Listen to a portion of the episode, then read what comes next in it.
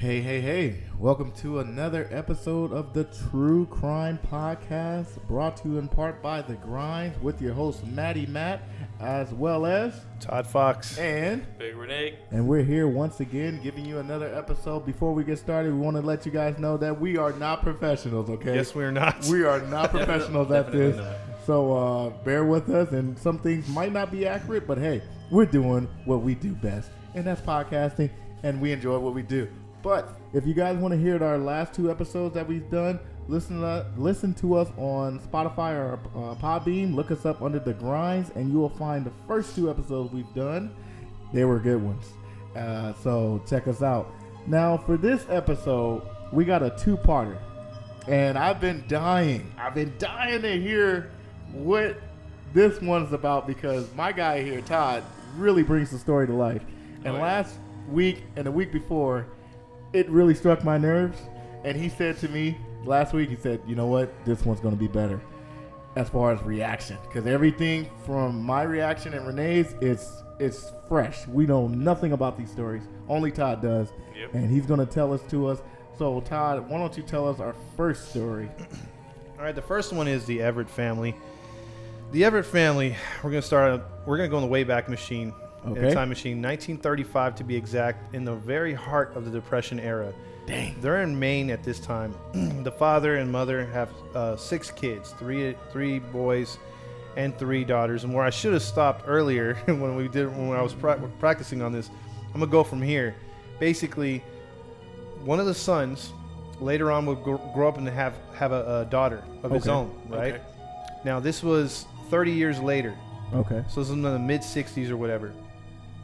She ran out one night and said she was going to be somewhere where she wasn't supposed to be. We all do that. Yeah, and but told her dad one thing and did the other. the That's, dad, the gra- that's the granddaughter, right? yeah, the granddaughter. Okay. So so so basically, the, the dad went out to try to find his daughter, which which is Pamela Everett.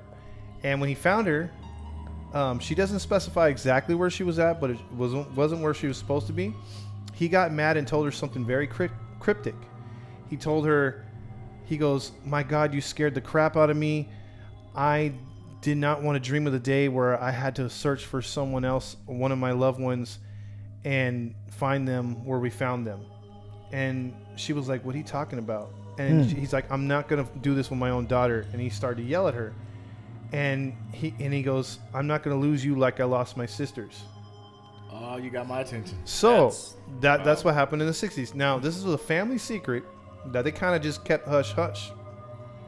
So what happened was, she tried pressing him over the years. You know, five to ten years later. Problem is, her father died ten years later of a heart attack.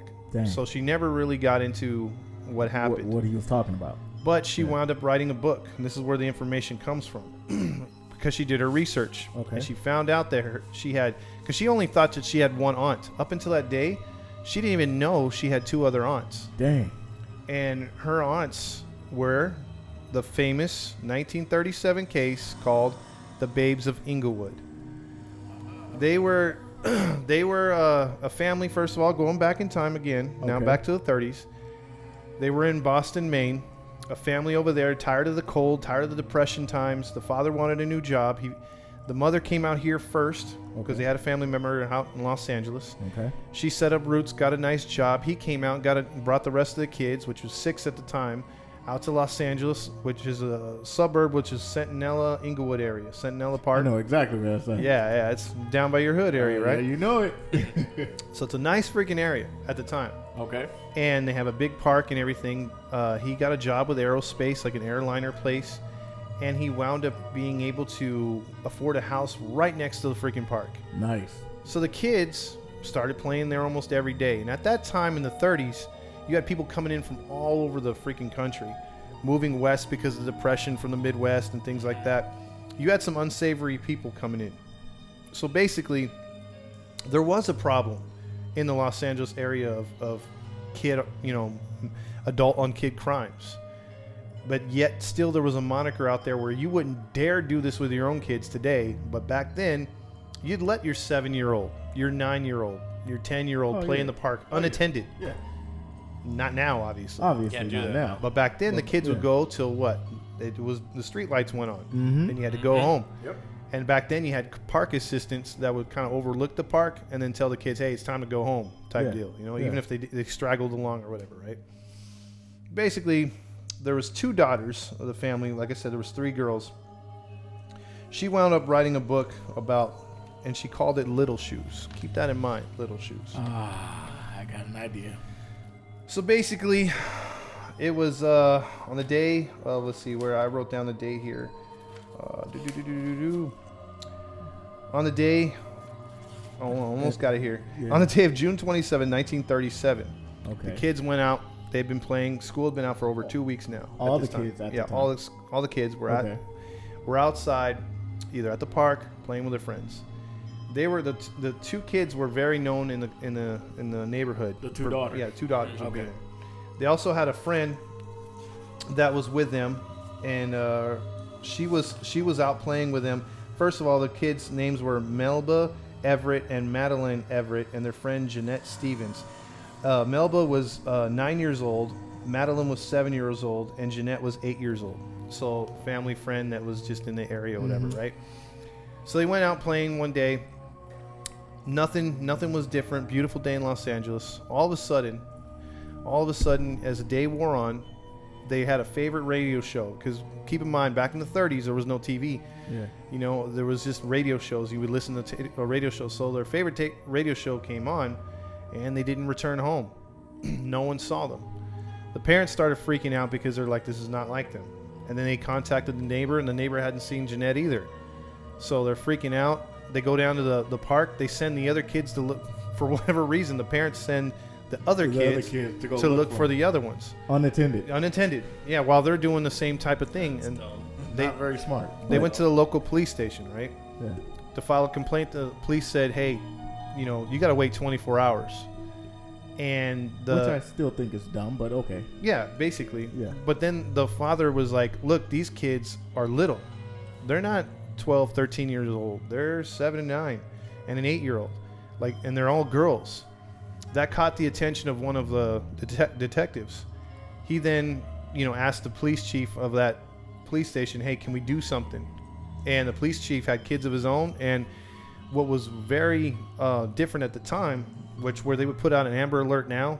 Back then, the cops would stick to their guns and be like, "No, we're not going to look for 24 hours." This cop had an idea like, "No, this is three kids missing, and it's unlike them. It's been a few hours."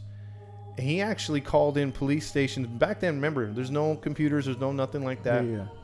the, he organized the search and sent all available units to the area and they all went searching. And that area was all hilly and everything. They brought horses in. They searched all night into the next day.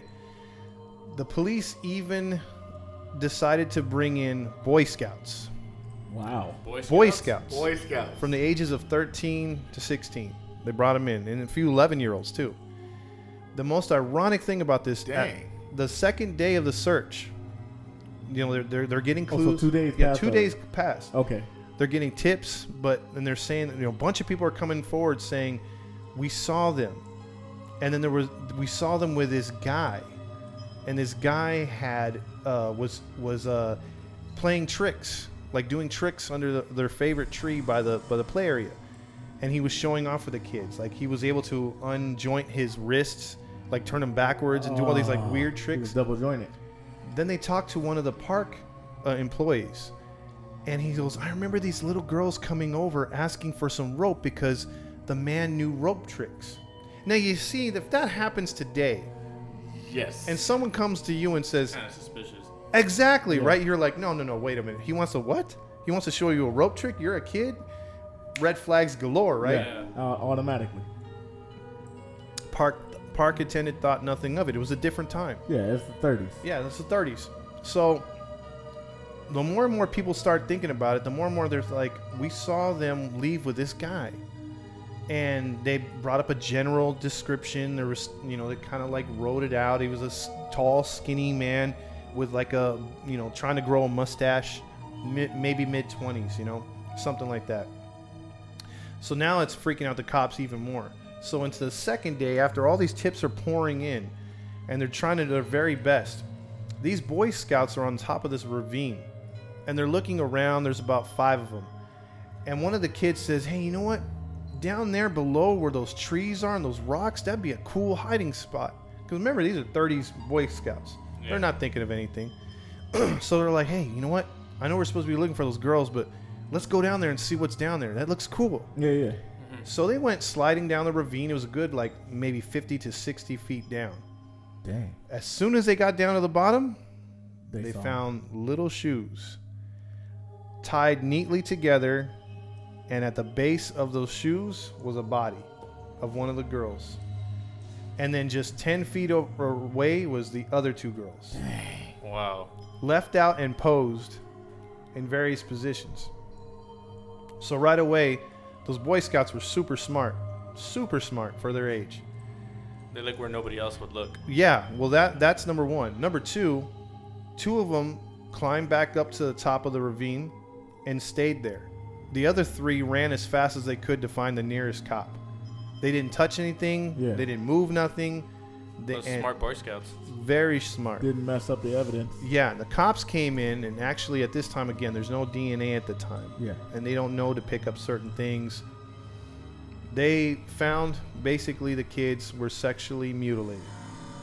Get the heck out of here. Yeah, this is gonna be a tough one. Um, they were all sexually abused, and they were all strangled.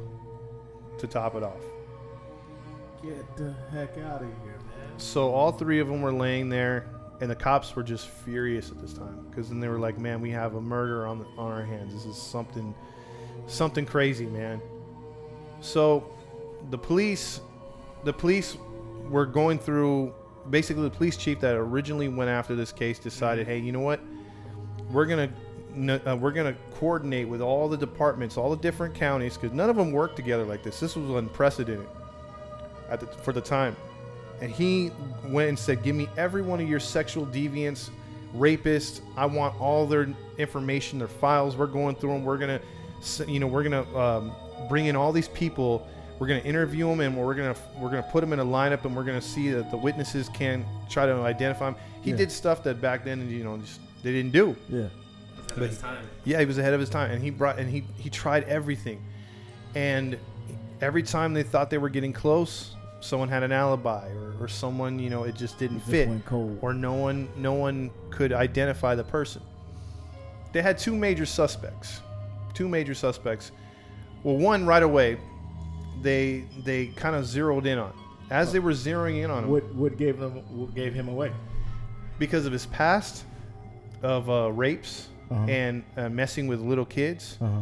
and the fact that he was in town and he had a record prior and he his sister lived within blocks of the park Mm. and so he came from utah Okay. but his sister lived you know just a couple blocks away from the park as they were zeroing in on him here's the problem with the case we have a crossing guard we have a crossing guard by the name of let me get his name here uh, albert dyer with an iq of 60 which is a nine-year-old Yeah. It's pretty stupid. came up to uh, came up to the police and said, you know, was just milling around a few days after the case, after they found the bodies, asking a lot of questions, talking to a lot of people, and just inserting himself almost like into the case to where he went up to a cop and said, "Okay, you've got me," and they're like, "What?" What? And they're like, I he's like, I did it. I killed those kids. And the cops were like, holy crap. So then they arrest him. Mm-hmm. And back then you could do a lot with a person. You didn't have Miranda rights, which is, you know, I gotta, you know, you if you lawyer up right now, you're good. You can lawyer up all you want back then. They could beat the crap out of you if Yeah. they wanted to. Oh, yeah. You know what I mean? They can they can sleep deprive you Yeah. you know so they interrogated this guy who again he's a crossing guard so a lot of the kids saw him every day you know he worked for the school district they were thinking okay he's got you know maybe he has it in for these kids because he's like a pedophile you know he sees them every day and he couldn't resist and then when they asked him certain questions he would confess and give a story that was somewhat close but it didn't match then he'd recant and then he would confess again and then recant and it would just ke- keep going so fast forward a couple you know couple weeks and the trial comes up. You know, they put him on trial. They, they're like, you know what, this dude's guilty. Yeah. The lawyers, as the trial is getting prepared, are are you know they've interviewed him, and he has two public defenders, and his family, his wife, and his family are, are like, it can't be him. It's not him. You know, he has he has a mental problem. Yeah. They kept telling telling him that what about that other guy that you guys are investigating? They had a private investigator that the family hired to go look after the other gentleman, which the is one that you said, which his name was Fred Godsey. Fred Godsey. Fred Godsey, interesting enough, he would um, he was um, what was he called here? Uh, he had a nickname, and um, he was actually it, the funny thing is, had the cops did their job and not just zeroed in on our poor Dyer guy, they would have found out what the pri- private investigators found out, which was the fact that the guy who they should have went after from Utah had had a name uh, uh, nickname called Freddie the Sailor. The kids knew him by Freddie the Sailor because he would do tricks, Ah. rope tricks, Ah. and he was like he was very uh, he had a, like a carnival background, so he was able to undo and his joints and sort of just goof off, and he liked performing for kids, and get and they found out that you know the cops didn't really know about his previous history of the mm-hmm. molestations, the rapes. So the cops, again, Wow. they have their man, supposedly. Yeah. The private investigators are trying to have the lawyers stall as much as they can. The lawyers are trying to stall too. But the problem is, their boy isn't cooperating. The crossing guard. He continues to confess. And they're telling him, just look, they don't have anything except your confessions. Just plead insanity and or, or just say, you know, I'm Not- not guilty. Not composite. Yeah. But it, but it wasn't registering in his head. It wasn't registering because the other problem with Dyer, who was a crossing guard, is he grew up in a family that really didn't pay much attention to him because they knew he was mentally ill. So the attention he was getting from the press, all the if you go look up this page, yeah, if you look up this case, he's smiling in the pictures. He's doing weird things in the pictures because he loves the, The attention. He, he doesn't get it from He- his family. He doesn't. Mhm. Yeah. So this, all this new, he's enjoying himself. Yeah, he's locked up and everything, but he's enjoying himself. So if you look up these pictures, he looks scary. He's doing weird things, having outbursts and just laughing when they're reading the, the things of what happened to the girls, showing the pictures, because he doesn't get it. And the lawyers fought really hard. For being public defenders, they fought really hard for him. But when it went to trial, the cops did not want to pursue Godsey. The private investigators tried to find Godsey. He'd split town, Dang. Mm. so they He couldn't knew. find him. Yeah, he knew. They thought that he went back to Utah. They even followed. They even went to Utah searching for him, with two teams of detectives, private detectives, trying to find him, because they knew if they got Godsey, chances are they got him, right? Well, here's where it ha- where it goes for a turn for the worse, man. So Dyer gets convicted and sentenced to death. Get the heck. And out. back then, in the before the fifties, you didn't have a much uh, shelf life as far as if you were sentenced to death, your days were numbered. Yeah. Yeah, literally. Already. So he went to San Quentin, and in San Quentin prison, when asked about, he would ask the the the um, how how how there he was in the head. Here's here. Let me give you an example. He would ask the guards, "So when do I go on parole?" You're on death row, dude. You're dying. You're gonna be put to death. He didn't. It didn't register. And he kept. He was like, Wow. when, do, when when do I get out of here? When do I see my mom? When do I see my wife? He just didn't. It didn't register. Wow. So he was already convicted to death. He tried fighting at the very end, but just a year later, after those kids were found, he was hung in San Quentin prison. Most likely, an innocent man Yep. died. Now, moving on, this woman who wrote the book about her aunt. But the pri- the pri- one of the prisoners hung him, or he hung himself. no, they know? they hung him. They, They hung they him? executed. Oh, they executed. They oh, okay. Yeah. So moving on, Pamela did all this, you know, this this uh, uh, what do you call it, stuff for her book research, and she also was a part of the Innocence Project because of it. Trying to help other prisoners that have been put to put to jail or sentenced to death and find out and give them ways to, to fight their cases or, or to find the truth. So if mm-hmm. they're truly innocent, they you know she helps prisoners because of what happened to that dude. And she wasn't even related, didn't even know about it, but she took she's now one of the prominent people in America for the Innocence Project helping out prisoners worldwide or at least, you know, Yeah, statewide. yeah. So that's the good that came out of it. The bad, this guy went on to offend more. Godsey. Wow. Yeah, he wound up being in the western uh, part of the United States in Colorado, back in Utah. He only lived 10 more years. He died of natural causes, uh, or I, th- I think he had heart failure too. But he passed away 10 years after the, the murders, but not before he con- was com- um, convicted on several other cases of uh, attempted rape uh, with bodily harm. Um, he kidnapped somebody and he robbed a few others. So, dude was bad and It was likely bad, yeah. he was likely the one behind it. And they would have, they and they never will know. They'll never know. They'll never. uh, If you look on the books, if you look up the history, the problem is with this case too. What really bothered me, it's a 1937 case. Anything before 53, I believe, you can find crime scene photos. So you can literally see the girls on the gurney at the morgue, or you could see the actual pictures from the crime scene from when it happened. Wow. And Yeah. then, yeah, you all you had to do is look up "Babes of Inglewood" and then images, or or just type in like you know, and it's there. Yeah. And then when I, because I just put in "Babes of Inglewood" when I was researching, and then but then it, it gives you an option for corners for the death, the you know everything. Shows the parents when they first found out because the media was like everything when they first found out that their kids were fa- um, uh, passed away. They took a picture of her in the LA Times of the wife passing out in her husband's arms. It was, they were there with her when the, the news was dropped.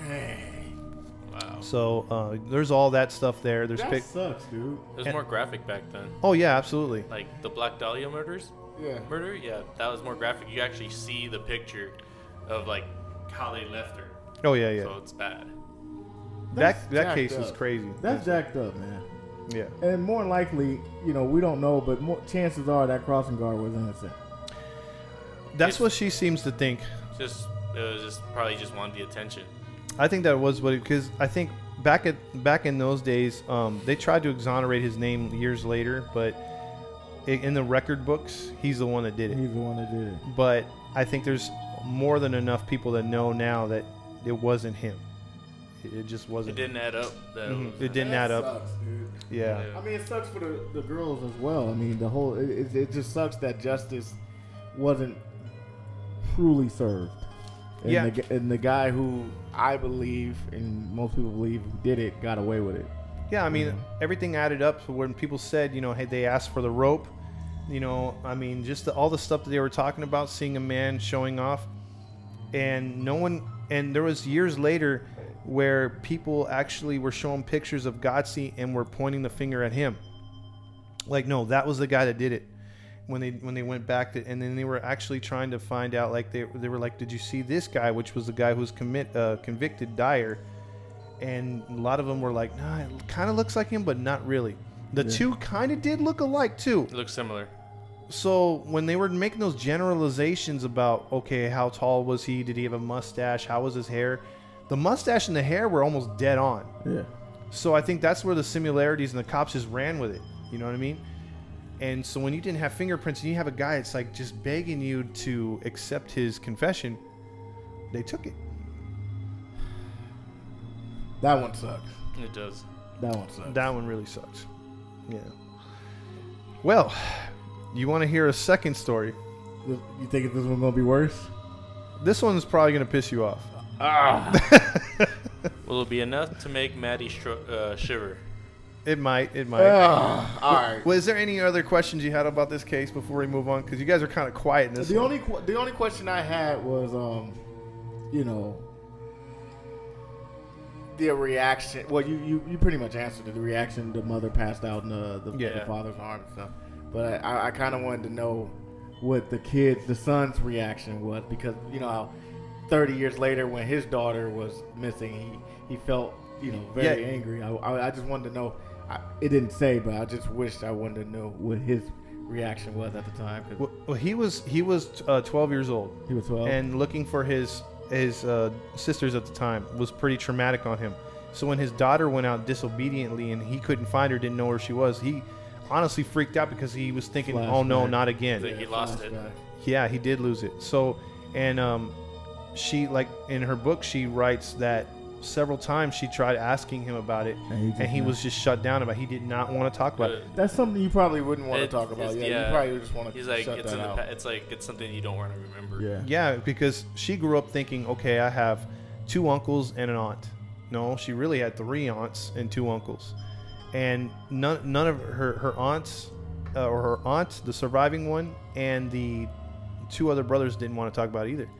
And the only other thing I didn't share with you guys either was was the surviving aunt. She was actually going to go with them, and and she was around that same age. But she, yeah, but she decided not to. She stayed at home with her mom or, or, or something. She did something other than go to the park like they did. She would have been right with them as well.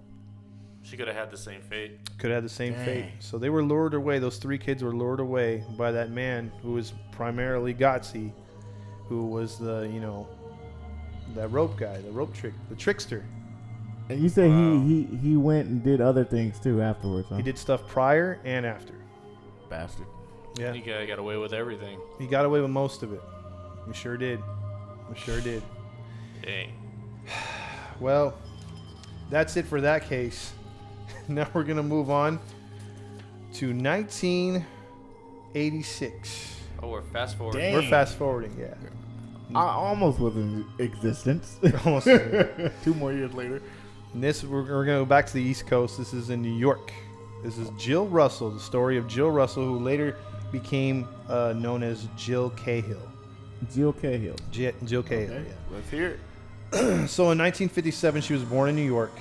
When she was 26, uh, in 1986, she was at a bar and met Jeff Cahill, who was a prominent stockbroker in the New York Stock Exchange. They things went fast and furious. She got pregnant a year into the relationship. Oh, They- dang. They decided to get married. So as they got married, things were a little dicey, but you know, moving newlyweds and with a child and everything, they moved into a nice home. They had a second child. Okay. For whatever reason, he started to just lose interest in the marriage, the Jeff. Okay. So Jeff began to. His phone went off. Uh-oh. So Jeff, Jeff began. No, you're good. You're good. We're not professionals. That's right. Renee's like, hold my beer. um, so basically, um, they they're in a they're in a relationship that's having problems. Rocky, he goes into depression. He doesn't want to work. They wind up losing their big house. Dang. They wind up losing the stuff that they you know. So they moved to an area in Syracuse, which is east of New York Okay. And she wound up saving them because she wound up partnering with a friend on a on a doesn't state what what um, job she had on a company. But they started up a company and it took off. And so while he's at home drinking beers, just upset with himself and depressed with himself, he takes it out on her when she's bringing home the bacon. What, you abusive? No, well, yes, but verbally first. Gotcha. At first, he just starts like ragging on her. It's like, dude, she's bringing home the bacon, you know, like get your butt to work, you know, do something. No, he cops out and just is, ref- you know, just tearing her down every chance he gets. Yeah. So as time they go- got two kids. they got two kids, Okay. and they're they're at this time moving forward. Uh, we're gonna move to about ninety six when So they get to their 10 years old. yeah. So so ten Yeah. years old, about that, ten and eight, something like that Yeah. they get into their first physical altercation. He slaps her around a little bit, beats her up. She scratches him. Cops are called. He goes to jail a little bit. He comes out. they want to get a divorce, but then they, they they feel they shouldn't do it for the kids. You know, let's stick around. Yeah. She would live to regret that. She would try to keep the family going. Things weren't really working out. More altercations took place Okay. he really didn't really go back to a good paying job. She was floating the family with her company, and it was still successful. Fast forward to 1998. 12 years later. Yeah, 12 years later. Now, here's the interesting thing. In that same year, in Halloween, they got an idea to go to a, a costume. Uh, they, they had an idea to go to a costume party, and at the costume party, they were um, Just- looking. just him and the wife. Yeah, him and the wife. It was a Halloween party, and basically, um, they wanted to get outfits. His idea was, I'm going to dress up as OJ, and you're going to be Nicole Brown Simpson. Get the heck out of here! You serious? Yeah, No. That's, wow. Yeah. That's What ethnicity were they? uh, they were white, Oh, okay. Oh, okay. so I'm, I'm pretty sure that wouldn't have went over good, even in '98. No. Uh, it wouldn't yeah, have. Yeah, yeah, that, that that didn't go good. yeah. Unless they had some MAGA friends, I don't think it went over good. Did he have blackface? You know what? They, they never went through with it because the wife actually decided, hey, this is not a good idea. I don't blame her. and uh, that would just give him an excuse to carry a knife. Um, so anyway, fast forward a couple months later, the police get a call at around midnight, and so they get a call around midnight. There was my phone. Um, so they get a call around midnight, and everything is working out. And yeah, so twelve o'clock, he called uh, the police department, which is the, the husband. And the police sent out uh, obviously paramedics and everything. So there was an accident. And they get out there and the first cops that get on the scene are um are kind of befuddled because they see five people. They see the two kids the husband actually six people two kids the husband uh, his parents and the family doctor. So now this was the party.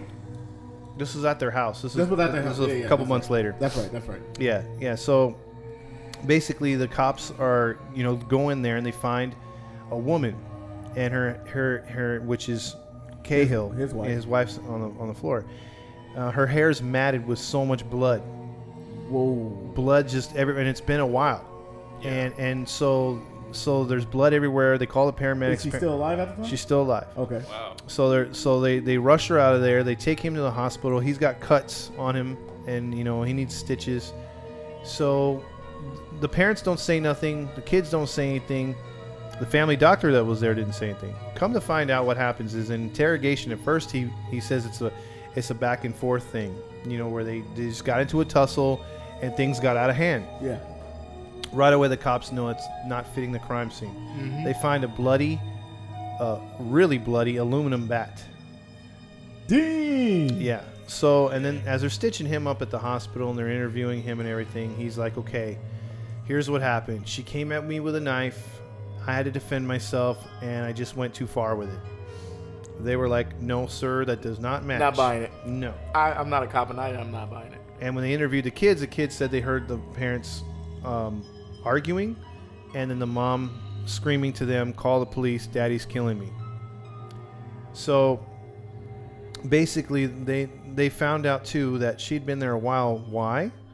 Because after he beat her, now that we know, with an aluminum bat, caved in the side of her head, her, her skull Dang. uh, co- you know, bashed her so many times. There was blood everywhere. The cops, it was a miracle. They, they thought that she she wasn't going to make it, but she she wound up making it, right? So what happened was, after finding out all this stuff, they found out that once he beat her to within an inch of her life, Uh-huh. he said, "That's it. I've got to kill myself." He went to the garage, turned on his car, put a hose in the, the window from the exhaust, and tried to carbon mono- monoxide himself to Yeah, death. yeah. You know, by by fumes. The but then he chickened out as a chicken he is. Couldn't kill himself. So he decided not to. He went back in the house with the kid still in there with her mom, all bloody mess, right? He waited a couple hours before calling the family doctor, which the family doctor had no idea was a bloody mess. He called his parents. His parents came over. The doctor's like, dude, you need to call the freaking paramedics. Yeah. That's the only reason why he called the co- cops or the paramedics in the first place. So that's like two or three hours, maybe a little more of her laying in her own pool of blood within an inch of her life and her struggling to Now let make. me ask you a question. Mhm. They're 12 years old and 10 by now. The kids. Yeah, well, no, they're It was 10 and 8 98. at this time. Oh yeah, yeah, Ni- 10 and 8. hmm I think that's old enough for you to call 911. True. Yeah. You know, I, do you think he, you think he may have told the kids don't do anything? As far as we know, we don't know. Okay. That's the whole point. Like we don't know. I mean, yeah, that's one of the first thing I thought was why didn't the kids go to next door? yeah. Why didn't they call the cops? Because Uh, I'm quite sure they saw it happening. they You heard know, it. and They they heard seen it it. and saw it. You know that. I would have, you know, tried to have done something. I mean, I'm not blaming the kids. No, no, no. I know. kids, but no, you know, it's kind of hard because we all they fro- react. Probably they froze. They probably Could have did. been. Yeah. You they froze and they didn't know what to do. Yeah. That part hasn't been revealed. I'm pretty sure there's an answer for that, but we don't know that part since they're kids. Yeah. Um, so you would think, okay, open and shut case, Johnson. This one's over. easily, Kids in uh, the the guy's, he's in jail. You know, it's over with. easily. no, this this has another layer. It's like an onion. So Yeah. Shrek reference there. Uh, snap. So basically, what happened. Another happened? layer meaning something else. Yes. Like yes. further. Yes. A lot. A lot further. Stop. It A goes lot deeper, It man. goes a lot deeper. That's what she said. Beats to it. Um, so anyway, what happens is he actually has bail set. His parents bail him out. Now he didn't murder her. It was attempted murder, and I think they actually knocked it down a notch to where he could get bailed out for a hundred grand. His parents were good for it, and they bailed him out. Yes, they bailed him out. He had a court date set for uh, six six months after the case. Well, before you get started, Mm-hmm. what kind of parents he got, man? Because I'm telling you right now, if I did some crime and my mom You were knew doing the about- time. oh, oh man, my They're, mom. they're, leave, they're leaving me in there. I'm, Oh, yeah. I'm not seeing the light no, of my, day. no, my parents, they'll probably, Yeah. they'll probably leave me in there. Come on, man. First off, my dad would be like, "No, no, I love you, but you're disowned." No, Yeah, because they were there, right? They Yeah. saw it. They saw what her. happened. They saw the Come on damage. now. you're gonna ride the big long train. Exactly. to Okay. Prisonville. Okay, all right. I'm interested. Let's look. So okay, so what happens is he's bailed out. He has a preliminary hearing, which, which basically states, okay, you're still on bond, but you need to report and blah blah blah, Mm-hmm. and your your case will be seen in six months. Let me guess. He fled. No, I wish he would have fled. Let's just put it to you that way. Okay. I think the world would have been a better place had he fled. He stuck around. And this entire time, his wife, who had been savagely beaten Don't tell and, me. and given hardly any chance to live, Don't tell me. Was with her kids rehabbing. And she would have to spend months in the hospital trying to recover, trying to learn how to speak, Dang. move her hands, Dang. and with an opportunity, maybe in a year or so, with plenty of uh, what's it called, rehabilitation, Yeah. have a chance to walk again. She was slurred. Oh, so he beat him. She beat- He beat him. yeah. Beat her. there that was bad. there was brain damage because remember he caved in half uh, uh, a part of her skull. So With a bat. Yeah, so they'll So probably everything starting all over They again. probably like was like probably like skull shrapnel in it. Oh yeah, brain. well he he he, he caved in her skull So- on one side. Dang. So they had to reconstruct everything, and then she, you know, obviously all the brain surgeries, you know, all the rehab, you know, touch and go. Her kids were there, her family was supporting her. She was making all indications she was making a turn for the for the better, and that Uh-huh. at someday she would be not completely fully functional, but at least a good Uh, sixty to seventy percent yeah. of what she used Yeah. to be. And yeah, there probably be memory loss and all this other stuff that would come along with it. But hey, she's alive. She's Mm-hmm. Yeah. the mom. She could take care of her kids. The problem is, like I said, I wish Homeboy would have fled. Don't tell me. He devised a plan to get at her. Now, now think about it. Think, He wasn't done yet. wasn't done yet. Jeez. And to think of, think about this too. Now, attempted murder is far less than than the murder itself. Yeah. You can maybe get away with 15 years, good behavior, cut it in half even, seven and a half, eight years, and you might be even go lower than that depending on how bad the the the system is, the overcrowding in the prisons, and if you're on good behavior. Yeah. Well, he didn't take that in consideration. His hatred for his wife took over. He wound up getting himself a janitor's outfit online. He then proceeded to uh, to make an order with a letterhead on his computer, uh, belonging, making his name, and he got basically he made a false document and a logo of a chemical company, and he ordered online cyanide. Now, granted, he had it. He this guy he had a plan. He he hung out basically in front of that plant which he used their address, which he had no affiliation to. This is the rehab plant. No, no, no. This is this is this is the the husband. I'm sorry. Oh, okay. Yeah, yeah. He went to this company that made chemicals, right? Okay, all right. Separate company from the hospital, Got it. And ordered the cyanide, saying it was for something that that company would use cyanide for, because the normal me and you can't order cyanide. Yeah. So he needed to, to make a letterhead. I should have explained that. My bad. Um, he made a letterhead saying that he was a supervisor from the company. He was ordering the product for the company. Blah blah blah blah. He hung out there and camped in front of the freaking company till he saw the UPS truck come with a cyanide. Before they were able to walk into the company, he intercepted the UPS driver and said, "Hey, oh, I'm so and so from the letter. Here's the proof. Here's my ID. Um, I, I I ordered this." And the UPS guy probably should have thought twice, but he's like, "Oh, it seems legit. Your name's Cahill. This is Cahill. This is the letter, the documentation. Here, sign the paperwork. Boom." He got the bottle of cyanide. Now, in that point, do you fault the UPS placement? No, not necessarily. Because everything lined up. Like Everything, he had his ID, he had. So I, I'm not mad at him on that one. I probably would have done the same thing. It's just genius by him for waiting it out because he probably had to hang out there for a couple days. Yeah. and, and no one knows when the UPS driver is going to be there exactly because that's before the tracking info. Because remember, this is this is pre 2000, so the internet's pretty flaky at the time. Yeah. But even then, they have their standards. Gotcha. Long story short, he makes uh, the very next day. And this is this is almost coming up on six months to the day of the beating, and his trial is literally around the corner within days. And so he's like, I got to do this. I got to do this now. He dresses up like a janitor, has a wig, and walks in. The problem I have is in this hospital that he walked into where his wife was. The nurses and staff in the in the area saw that he wasn't wearing the same color outfit that the janitors wear. Red flag number 1. Yep. Red flag number 2, he had a he had an obvious wig on. The guy was balding at this point, so he had a like a shaggy wig on. And basically again, red flag number 2. They noted it, but right then and there they didn't call security. They waited. And it wasn't until they asked another janitor a question about it did they get alarmed, but then it was too late. Why? Because he made his way to the room of his wife and forced the cyanide down her throat. Oh. Dang. And so when the alarms on the machine started going haywire because she's not breathing anymore, he made his get getaway out of the hospital. However, you know, as he was leaving outside, he took off his wig a little too early. He was caught on camera. But by then, by the time the nurses got to her, they tried everything to save her. She was gone within the hour. Dang. Wow. They wound up tracking him down. They got him. They arrested him. He went to trial Come on. And he was given a death sentence. So he's on death row.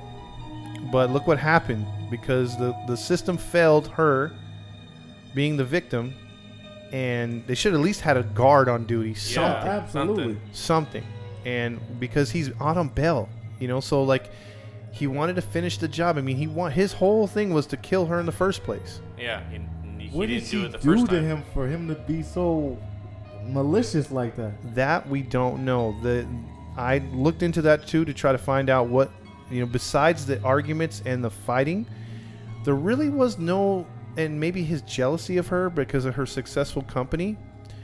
But still, from all indications, she was a good wife and he was a good father to the kids. Yeah. He never raised a hand to the kids, but they had some really bad issues between the both of them, and he had to finish her off for whatever reason. Come on, man.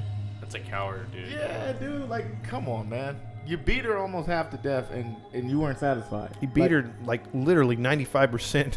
I mean, she was like on, you know, when you play those video games and your energy bar and you're Oh, like, you like barely. blinking. yeah, yeah, yeah. He, she was blinking, man. She, she was like one step from death's door, dude. But here's my thing. Like you said, have a guard on duty, or or have the doors locked. Or Yeah. have you know just Have it locked and only Have a nurse, have a nurse, that, there. that can open it. something. I mean, you would think one would think if, if okay, you know, he has ill will towards his wife. He almost killed her. He's out on parole. yeah. why haven't they stepped up their game and tried to protect her? And I think that's where the police, that's where security, that's where the system failed her. Absolutely. And now the kids who thought they lost their mom, but were there to help rehab her, give her. I mean, she was working for those kids to come back and to be somewhat of a mother figure to them again. And then And she tried so hard, And to die like and to die like that. Coward, dude. I wonder how his parents felt bailing him out. I know. Probably they have the probably the biggest burden of it now. I know he doesn't care, Oh yeah, yeah, yeah. but but think about it. You're, you're absolutely right. I mean, the, the, his parents must feel disgusted. Like, why do we bail? Why Yeah. do we? The only good thing is her parents took over the kids. His didn't. oh, so- I, uh, thankfully, Yeah, I mean, because that would be wrong if they they, they would have got him. Because I would, I would have stabbed my own grandparents. I'd be like, "You killed my mom." You know, my my dad's a psycho. You know, so there's no winners in that case at all. Neither of the one before. I just thought I'd give you two cases that were like M Night Shyamalan movies with twists at the end, where you think it's going one way but it goes the other. this story got me pissed, right? now. I'm That's- not gonna lie to you Yeah. because the way he did it, like he wasn't satisfied, man. no, he had to He kill ha- her. It's like he had Like there was nothing else. Yeah. I mean, he was stewing in prison. And this guy, when you see him, he just looks like a douchebag. He just looks like a douchebag. You're just like, really? And for him to get out on bail and just to offend, I mean, I mean, if anything, why not put him on house arrest? Give him a freaking uh, what's Give that called? Those monitor, the those uh, ankle monitors. Yeah, I mean that's why if me and you and Renee can think about this and be like, hey, you know, why didn't you do this? Why didn't you do this? We're not professionals. We're not. We're not police officers. How come they didn't do that? and it's not like it's in the 30s, like like your other story. Yeah, This yeah. is Like the 90s. 90s, yeah. Yeah, They, they probably DNA had them by started then. to come out by they had then. ankle braces in the '80s. Yeah, they should have done that. Something, and unfortunately, they let this guy do whatever he wanted. And I mean, the only thing I'll give him credit for is the cyanide. But I think as far as everything else, he was a major league. You know what? For not taking his own life, he should just killed himself.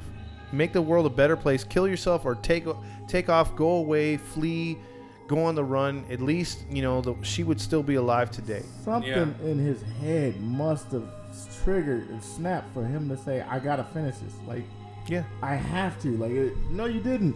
He went to extreme measures, and he made things worse. Because now, Dude. now he's on death row. He's in New York. They will kill him. Oh yeah, yeah, yeah. It might take five or ten years, but they will kill him. He's probably dead by now, right? No, it's this. Uh, like I said, '98. He's still on death row. You get a certain amount of appeals, which can extend your your time. But as far as I know, just like the case we did last week, his appeals are running really short, if not out already. So it's just a matter of time. Within the next couple of years, he's he's, He's gonna on- have an execution date. He's on borrow. He's on borrowed time. He's on borrowed Yeah. time. Exactly. Wow. Well, if the system don't kill him, I hope somebody. Well, I don't wish death on anybody, but you know the rules in the prison. Yep. You Goes know around, it. comes around, You man. know it. Yeah. So Man. that's our two cases. Yeah, this one pissed me off. That one pissed you off more than Todd. the first one. Screw you, Todd. I'm sorry. I'm sorry. I told you there'd be no no happy stories in this one, man. yeah, It's not like a Japanese parlor or a massage place where you get a happy ending. You have no This is- happy ending. No happy ending in this one. the first one really touched me too because of the kids, man, young Yeah. age. And, Yep. But this one was that one. Yeah. Yeah, we did we did some traveling in this episode and time wise. We did time travel. Yeah. We, we time traveled to. Yeah. And next week I'll just give you a little a little uh, uh, what is Little it called snippet. tease a little tease on this one. This one is gonna be uh, not your it's a serial killer, but not a serial killer that I would say 99% of the true crime fa- family have heard about. And this one this one came from a first 48 episode, a two-parter, which was really good in their initial season, which was 18 years ago. And it's not what you think, and it happens very fast because and and there's just some craziness involved that I'm not going to get into. I'll save for next episode. Yeah, Dang. that that that will throw you for a loop. And I'll just say the case, the only teaser I'm gonna put on it is with some brilliant freaking detective work that got the job done. Brilliant Dang. I'm intrigued. Yes, it's very good. And I know you're not gonna tell me anything. Huh? Nope, I gotta save it till next week, bro. Screw you. He's like, no. No. Well, this has been uh, another episode of the True Crime Podcast, brought to you in part by The Grinds. Got to give a shout out to our narrator, Mr. Todd, Thank you, sir. and uh, give a shout out to our other host, Big Renee. Nice to be here. And this is your boy Matty Matt. If you like what you hear, check us out on The Grinds on our website, www.thegrindspodcast.com. Look us up under the grinds on Podbean and Spotify or any other social media streams you may be listening to. So, once again, for Maddie Matt, And Todd Fox. And Big Renee. peace.